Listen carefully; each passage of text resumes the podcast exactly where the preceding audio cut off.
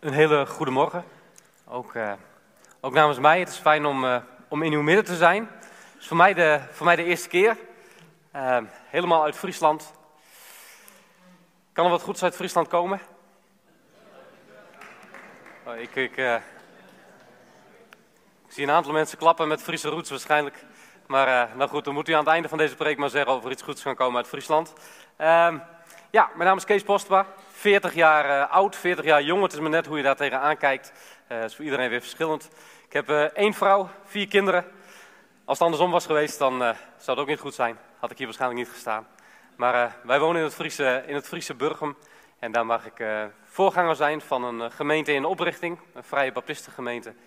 Daarvoor was ik inderdaad zeven jaar voorganger van de Vrije Baptistengemeente Nehemia te Dokkum.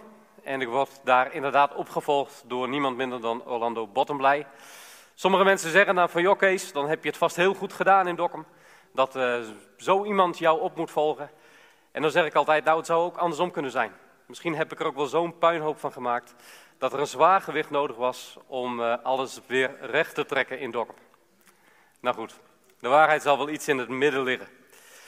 Ik vroeg uh, aan Bert en, en aan Karin, ik zei van, waar zou ik over moeten spreken? Is het de bedoeling dat ik spreek over kerst, over advent? En Bert zei, je hebt een vrij onderwerp. Dus daardoor komt het dat ik vandaag niet met jullie over kerst ga nadenken of over advent, maar een gelijkenis pak.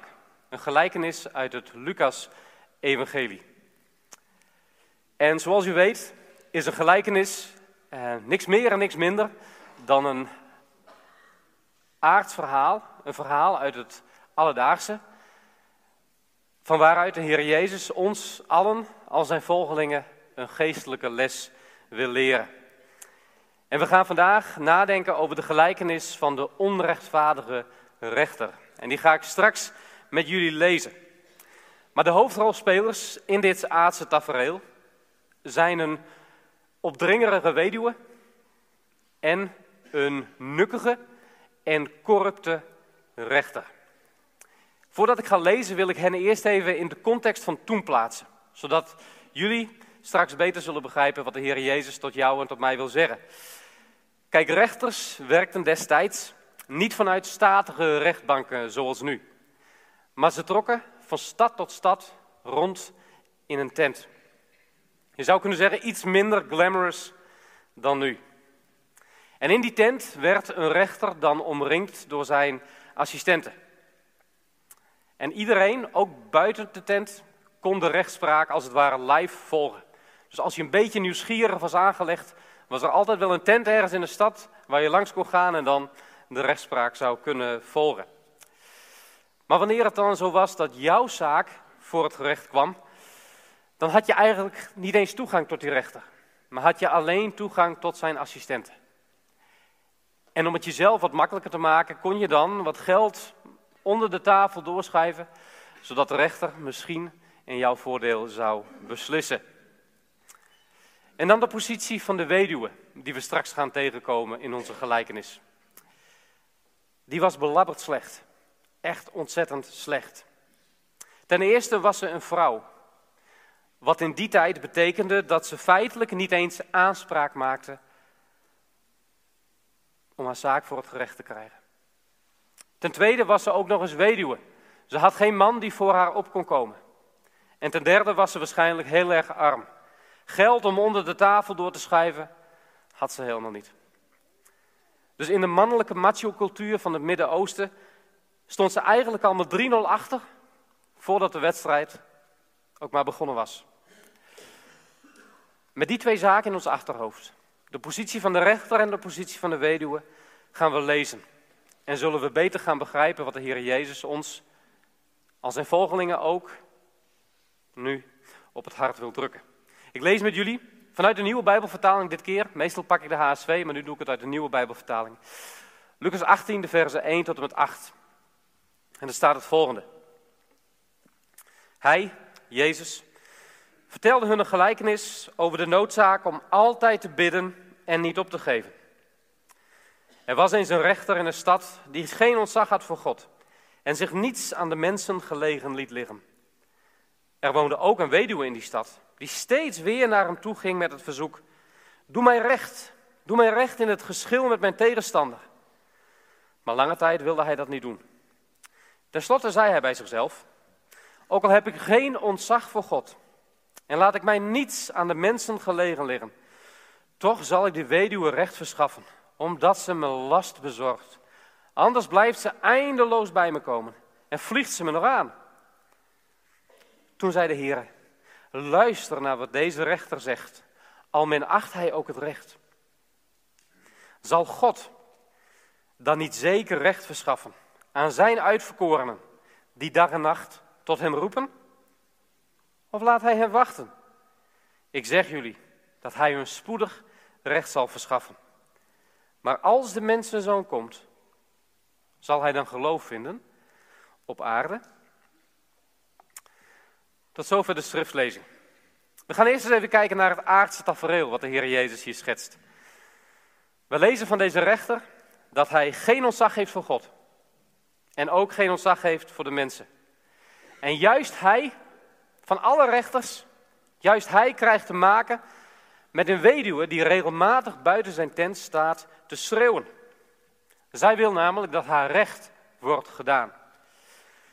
Ik zie het zo voor me dat wanneer eh, hij opnieuw in haar stad zijn tent opbouwt, hij keer op keer haar hartstochtelijke geschreeuw en gekrijs hoort, omdat ze maar blijft komen, de moed niet verliest en niet aan opgeven denkt.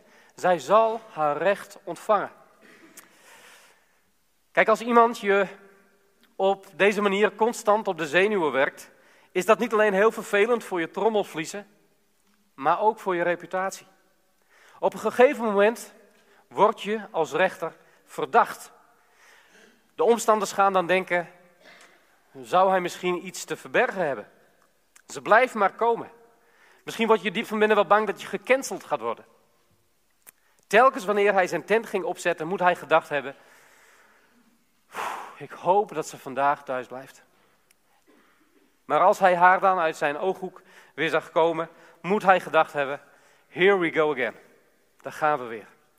Maar toch houdt hij heel lang voet bij stuk, getuige vers 4. Maar hij capituleert wanneer hij de volgende conclusie trekt, vers 5. Ook al heb ik geen ontzag voor God en laat ik mij niets aan de mensen gelegen liggen, toch zal ik die weduwe recht verschaffen, omdat zij mij last bezorgt. Anders blijft ze eindeloos bij me komen en vliegt ze me nog aan. Even in mijn eigen woorden, vrij vertaald. Ik doe dit niet voor God, ik doe dit niet voor haar. Ik doe dit niet eens voor het recht of voor het systeem. Maar ik doe dit voor mezelf en voor mijn eigen rust. Ik kan dat mens niet meer uitstaan. Tot zover het aardse verhaal. En ik denk dat dat boekdeel spreekt. Dat het ook niet meer uitleg behoeft. Maar laten we nu eens naar de geestelijke les gaan. Die de Heer Jezus hier uittrekt voor zijn volgelingen. Toen zei de Heer, Luister. Luister naar wat deze rechter zegt. Al min acht hij ook het recht. Zal God dan niet zeker recht verschaffen aan zijn uitverkorenen die dag en nacht tot hem roepen? Of laat hij hen wachten? Wat Jezus hier doet in deze gelijkenis is, hij introduceert op dit moment in de tekst twee nieuwe hoofdrolspelers. De rechter en de weduwe verdwijnen als het ware achter de coulissen van het toneel en God de Vader en de uitverkorenen komen op dat toneel. En Jezus laat in de rest van deze tekst het contrast zien tussen deze vier. En dat contrast hoop ik jullie ook te schetsen. Hij doet dit namelijk door een argument aan te voeren van het mindere naar het meerdere. En het argument gaat als volgt. Als een egoïstische rechter een arme weduwe al geeft wat zij verdient, het mindere, hoeveel te meer zal God zijn uitverkorenen dan niet geven waar zij om roepen? We zien hier twee tegenstellingen in deze tekst. De eerste is die tussen de arme weduwe en Gods uitverkoren kinderen. De tweede tussen de onrechtvaardige rechter en God de Vader. We beginnen met die eerste. De tegenstelling die de Heer Jezus hier probeert aan te geven en te schetsen tussen de weduwe en Gods uitverkorene. Het eerste verschil tussen die twee is dat deze weduwe in geen enkele verhouding stond tot de rechter. Hoe anders is dat voor Gods uitverkorenen? Gods uitverkorenen daarentegen staan wel in relatie tot hun God. Ze zijn door Hem gekozen, gewild en geliefd. En door het nieuwe verbond ook nauw met Hem verbonden. Een grotere tegenstelling is er niet mogelijk tussen de uitverkoren kinderen van God en deze weduwe. Het tweede verschil is, deze weduwe had vanwege haar positie, vanwege haar vrouw zijn, vanwege al die dingen, geen toegang tot de rechter. Maar wij, als uitverkoren kinderen, hebben altijd toegang tot de Vader, door Christus die het pad voor ons geëffend heeft. Het derde verschil. De arme weduwe had niemand in die rechtelijke tent die haar bij kon staan. Over ons, de uitverkorenen, staat daarentegen geschreven dat wij een pleitbezorger en een advocaat hebben bij de Vader. Jezus Christus, de rechtvaardige. Het vierde verschil. De arme weduwe. Zij kwam voor een rechtbank of een rechttent, hoe je het maar wil noemen, wat de wet gold. De uitverkorenen, zij komen telkens wanneer zij bidden voor een troon van genade. Dat is een heel verschil. Zij pleiten vanuit haar armoede. En als wij bidden, pleiten wij op de rijke belofte van Gods woord. Broers en zussen, zien jullie de scherpe tegenstelling tussen enerzijds de armoedige weduwe en aan de andere kant de uitverkorenen van God. Jezus wil zijn toehoorders toen, maar ook nu laten weten. Jullie zijn zoveel beter af voor God dan deze weduwe was voor de rechter. En dan schetst de Heer Jezus een tweede tegenstelling, die de discipelen en ook wij in onze oren mogen knopen. Het contrast tussen de aardse, egoïstische rechter en God, onze liefhebbende Vader in de hemel. Ten eerste, wat we hier ook weer lezen. Onze God luistert naar ons gebed. Hij verlangt ernaar dat wij altijd blijven bidden en never nooit niet opgeven. De rechter daarentegen had helemaal geen intentie om te luisteren. En hij hoopte diep van binnen dat de weduwe nooit weer terug zou komen. Ten tweede, onze God verschaft werkelijk recht. En dat komt omdat hij perfect van karakter is en in wezen is. Maar deze aardse rechter, deze aardse rechters, zij lieten zich omkopen. En ze zaten er ten diepste alleen voor zichzelf. Ten derde, deze rechter luistert uiteindelijk om van het gezeur af te zijn. Hij is er heel eerlijk in. Kan dat mensen niet meer uitstaan. Laat ze stoppen. Maar zo is het bij de Heer niet. Hij luistert naar onze gebeden. En hij gebruikt ze voor zijn glorie. Om in en door ons te werken. En ten vierde, de rechter hield het heel lang vol om deze weduwe te negeren. Maar van God wordt hier gezegd dat hij de uitverkorene niet lang zal laten wachten.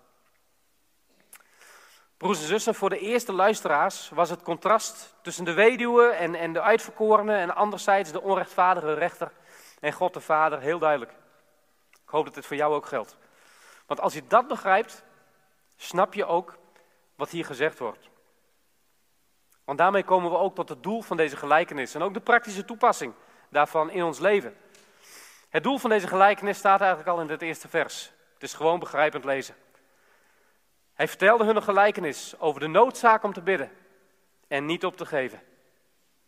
Dit is wat de Heer Jezus van ons verlangt. Dat we bidden en niet opgeven. Ik denk dat Jezus dit onderwijs geeft omdat hij wil weet dat wij het moeilijk vinden om door te zetten. Om door te bidden. Om door te ploegen. Voor die gebedspunten op onze lijst. Voor die mensen die de Heer Jezus nog niet kennen. En die hij op ons hart heeft gelegd. Dit werd de Heer Jezus namelijk zelf ook al snel duidelijk. Toen zijn volgelingen van het eerste uur. In Gethsemane niet eens een uur met hem konden bidden.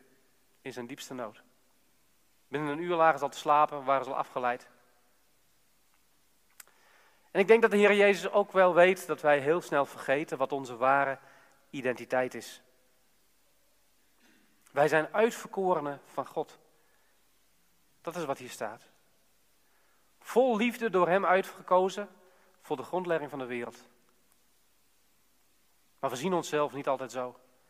We zien ons vaak zelf als mensen die hopeloos tekortschieten. En we kijken naar God en denken, nou hij zal daar wel staan met zijn vingertje. Of hij zal wel naar ons kijken met zijn armen over elkaar en denken, jongen, jongen, jongen. Heeft die Kees er weer een potje van gebakken. Wandelt hij al twintig jaar met mij. Is hij nog niet verder gekomen dan dit. Misschien heeft u ook dat soort gedachten over uzelf. Denkt u dat God op die manier naar u kijkt? En dat je zelf een hopeloos stukje mens bent. En van nature zijn we dat natuurlijk ook.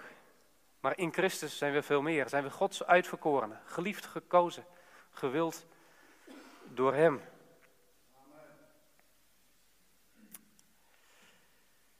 En dat geeft ons heel veel waarde, lieve mensen. Dat maakt ons ontzettend waardevol. Van veel meer waarde dan die weduwe was voor die rechter. De Heer Jezus wil ons ook in deze gelijkenis nu nog aansporen en bemoedigen. Kijk naar jullie positie als uitverkoren kinderen van God. En kijk vooral eens tot wie jullie bidden. God de Almachtige Vader, die zijn kinderen recht wil verschaffen.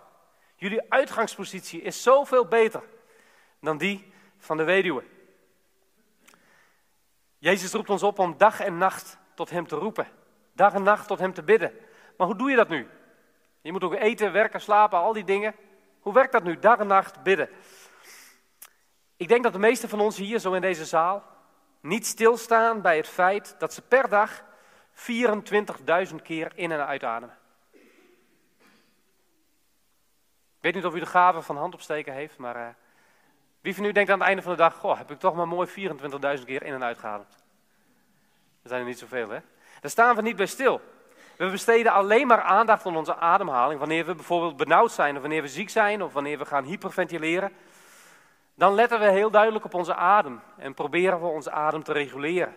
Maar op al die andere momenten doen we het gewoon, zonder dat we ervan bewust zijn.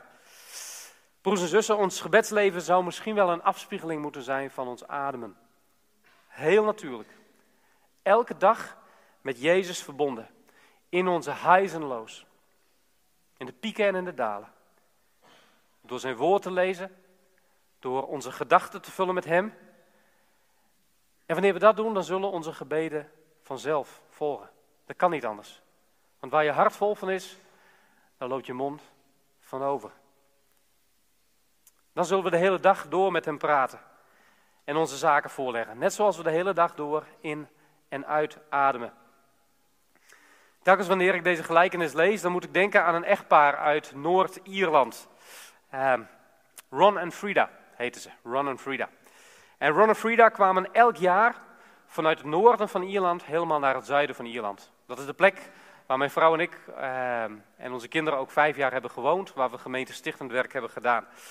En zij kwamen dan naar ons, naar Tramore, uh, om ons te helpen met verschillende klussen in de kerk. Ze waren bijzonder om meerdere redenen. Uh, de eerste was omdat ze dan, wanneer ze dan naar ons toe kwamen, een paar maanden lang met hun camper midden op de begraafplaats van Tramore verbleven. Dat was de, plek die zij verkozen om bij ons te zijn.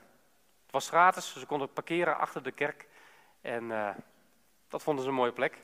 En u moet weten dat uh, ons dorp op, een op een klif lag. Dus zeker in de herfst en in de winter. zaten we bijna de hele dag in de mist.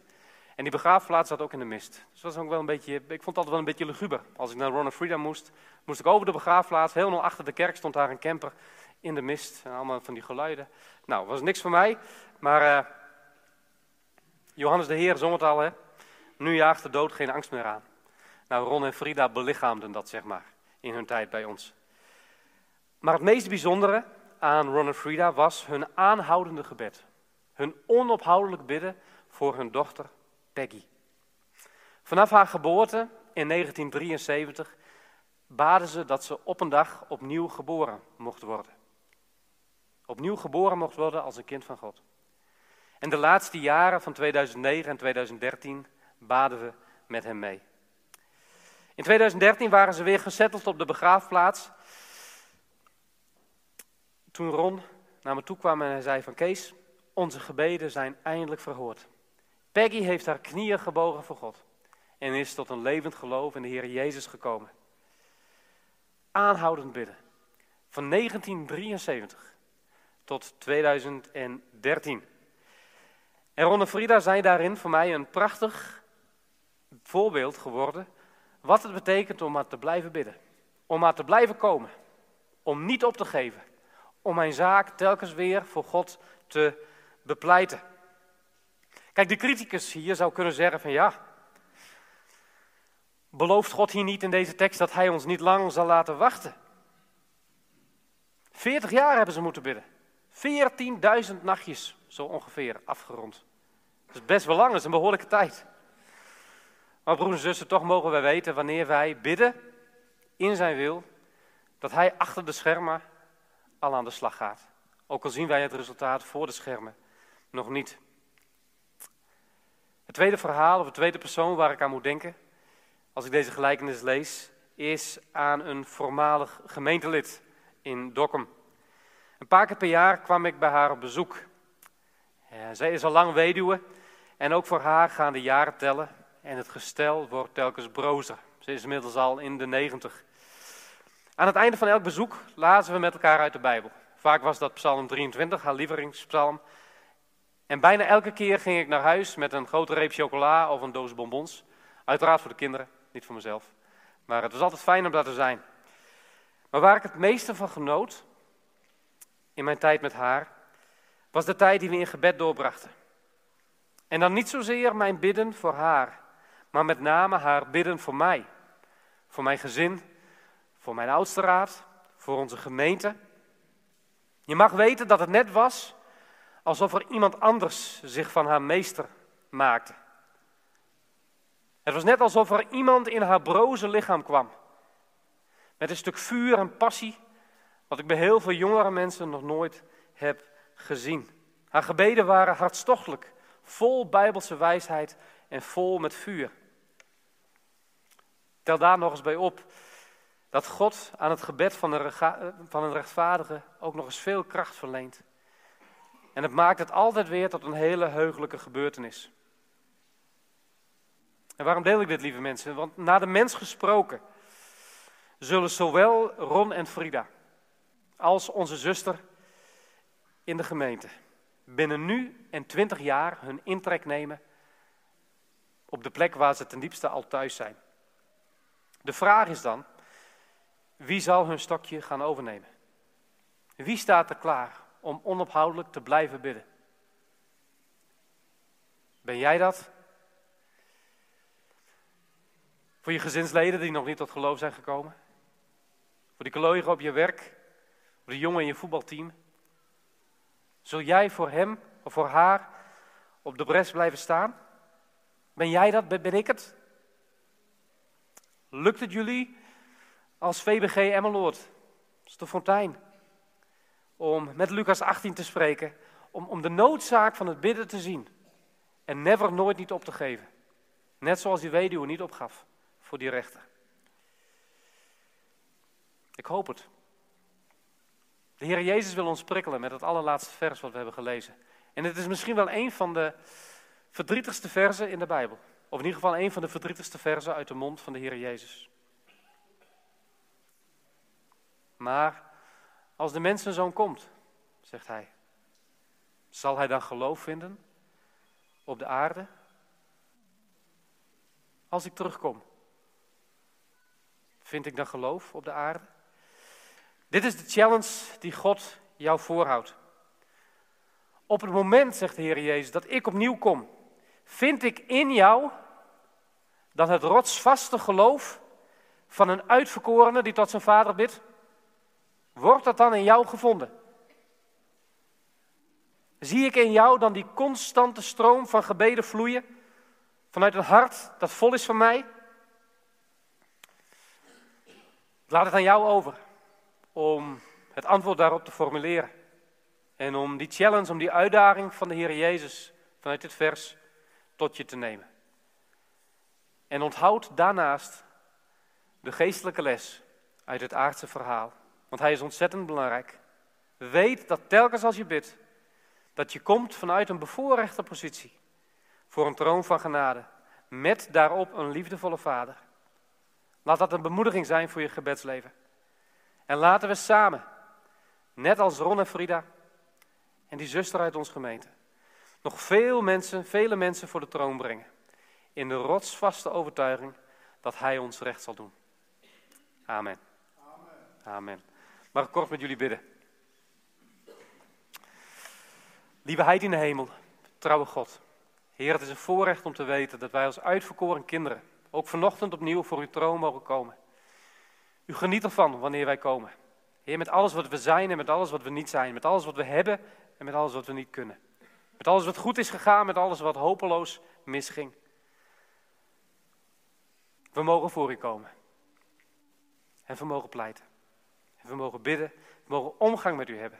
Heer, wat een voorrecht is dat. Wat een voorrecht is het om te weten dat telkens wanneer wij voor die troon van genade komen, dat er altijd hulp zal zijn in onze tijd van nood. Heilige Geest, wilt u de naprediker zijn van dit woord, van deze gelijkenis?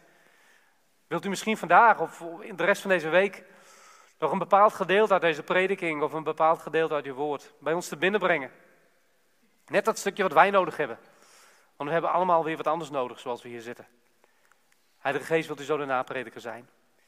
Wilt u ervoor zorgen dat het zaad wat vanochtend is gezaaid niet geroofd zal worden, maar dat het vrucht zal dragen? 30, 60, 100voudig. Heer, en dat er een nieuwe generatie van bidders klaar wordt gestoomd. Die de moed niet zullen opgeven. Die net zo lang doorbidden tot hun recht wordt gedaan. Niet als eisters. Niet als mensen die God de arm op de rug draaien. Maar als mensen die in alle nederigheid bidden in zijn wil. En erop vertrouwen dat wat God beslist het juiste zal zijn. Geef ons die gezindheid, heren. In Jezus' naam. Amen.